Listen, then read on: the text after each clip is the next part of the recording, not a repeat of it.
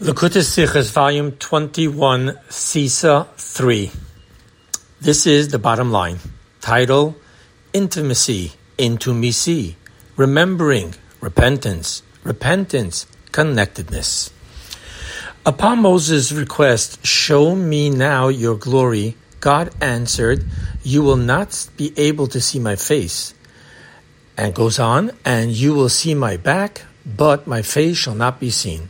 Upon which Rashi comments, and you will see my back. He, meaning God, showed him the knot of the tefillin.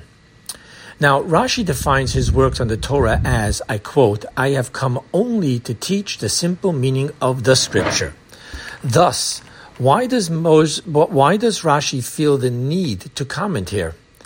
Rashi has no issues with the use of anthropomorphism as we see in this very verse. Rashi does not feel the need to explain my face. Additionally, since Rashi is only explaining the word my back, why does he also quote the word vira isa and you shall and you will see? The explanation. Before answering Moses, God first states, I quote to you, He, God, said, I will let all my goodness pass before you. I will proclaim the name of the Lord before you. And I will favor when I wish to favor, and I will compassion when I wish to have compassion. Now, Rashi, in explaining the connection of this to Moses' question and to God's then concluding, and you will see my back, but my face shall not be seen, explains, the time has come that you shall see of my glory that I will permit you to see because I want and I need to teach you the order of prayer. Then he continues, I will let all the attribute of my goodness pass before you while you are hidden in a cave. And then he goes on, according to this procedure, which you see me enwrapped and proclaiming the 13 attributes, meaning the 13 attributes of mercy, teach the Israelites to do likewise. Now, in continuation of I will let all my goodness pass. In Moses seeing God enwrapped and proclaiming, comes the, and you will see my back. Hence the question, in what way is Moses seeing God enwrapped in a tallis considered, you shall see of my glory, even of, and you will see my back, when the talit completely covers the one enwrapped, including his back? And unto this end does Rashi explain that the enwrapped is not referring just to the talit, but to the tefillin as well. And the you shall see of my glory refers to the and you will see my back. He showed him the knot of the tefillin, meaning that God removed the talit from that spot, allowing for Moses to see the knot of the tefillin. Now, a talit, unlike the garments of the high priest, which are made for, quote, for honor and splendor, end quote, the talit, the prayer shawl, is made out of plain wool. And therefore, does not qualify as you shall see of my glory.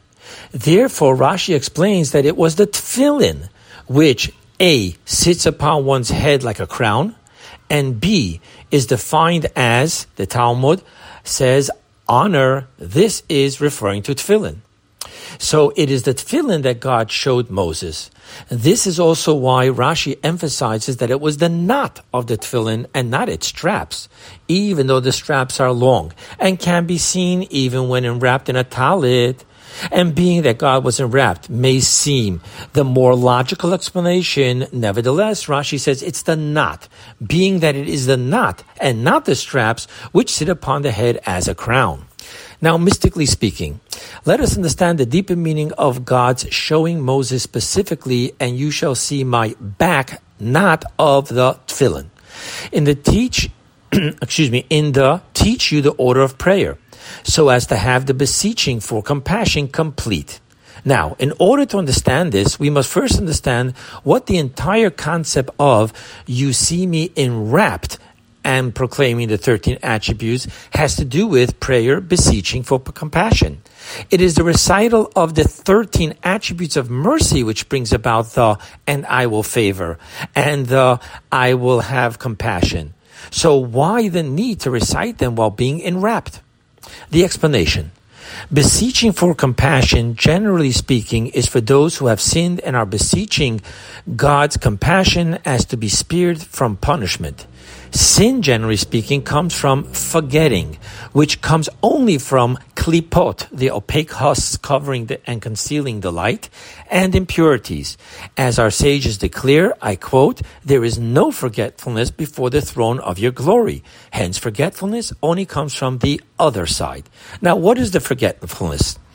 Israel are believers, the sons of believers, not only of in the beginning God created, but also of who in his goodness renews every day, continuously, and every moment the work of creation, creatio ex nihilo, exactly as from before the six days of creation. Hence, knowing that this very moment, and then the moment after, he is in need of God, to vivify him creatio ex nihilo, and even his very struggles and the very object of sin are all being this very moment created creatio ex nihilo by God, how could he, even if he is exceedingly greedy with lust, entertain not fulfilling the will of God?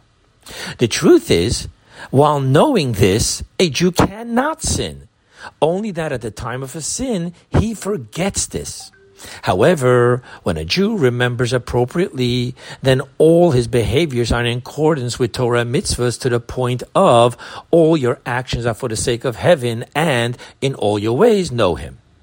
So, that's the forgetfulness that causes sin, forgetting that God vivifies everything now and every second. Now, what is the remembering? Therefore, one must be enwrapped in talit and tefillin when praying, beseeching for compassion, being that the mitzvot of talit and tefillin are about remembering. By the talit, the verse says, and when you see it, you will remember. By tefillin, the verse says, as a remembrance between your eyes. Let's go even deeper. The Zohar tells of Rabbi Yossi telling Rabbi Chia, you tie this teaching with one knot in order that it not leave you, meaning not forget it. I will tie it with 30 or 40 knots in order that it never leave me. This is the source for the custom of people tying knots in order to remember things. The connection between a knot and remembering is explained in, we, therefore, if I quote you from the Tanya, we therefore find in Tana Deve Eliyahu, a man commits a sin and is liable to death before the Almighty. What shall he do and live? If he was accustomed to study one page, let him study two pages of Torah. If he was accustomed to study one chapter of the oral law, let him study two chapters.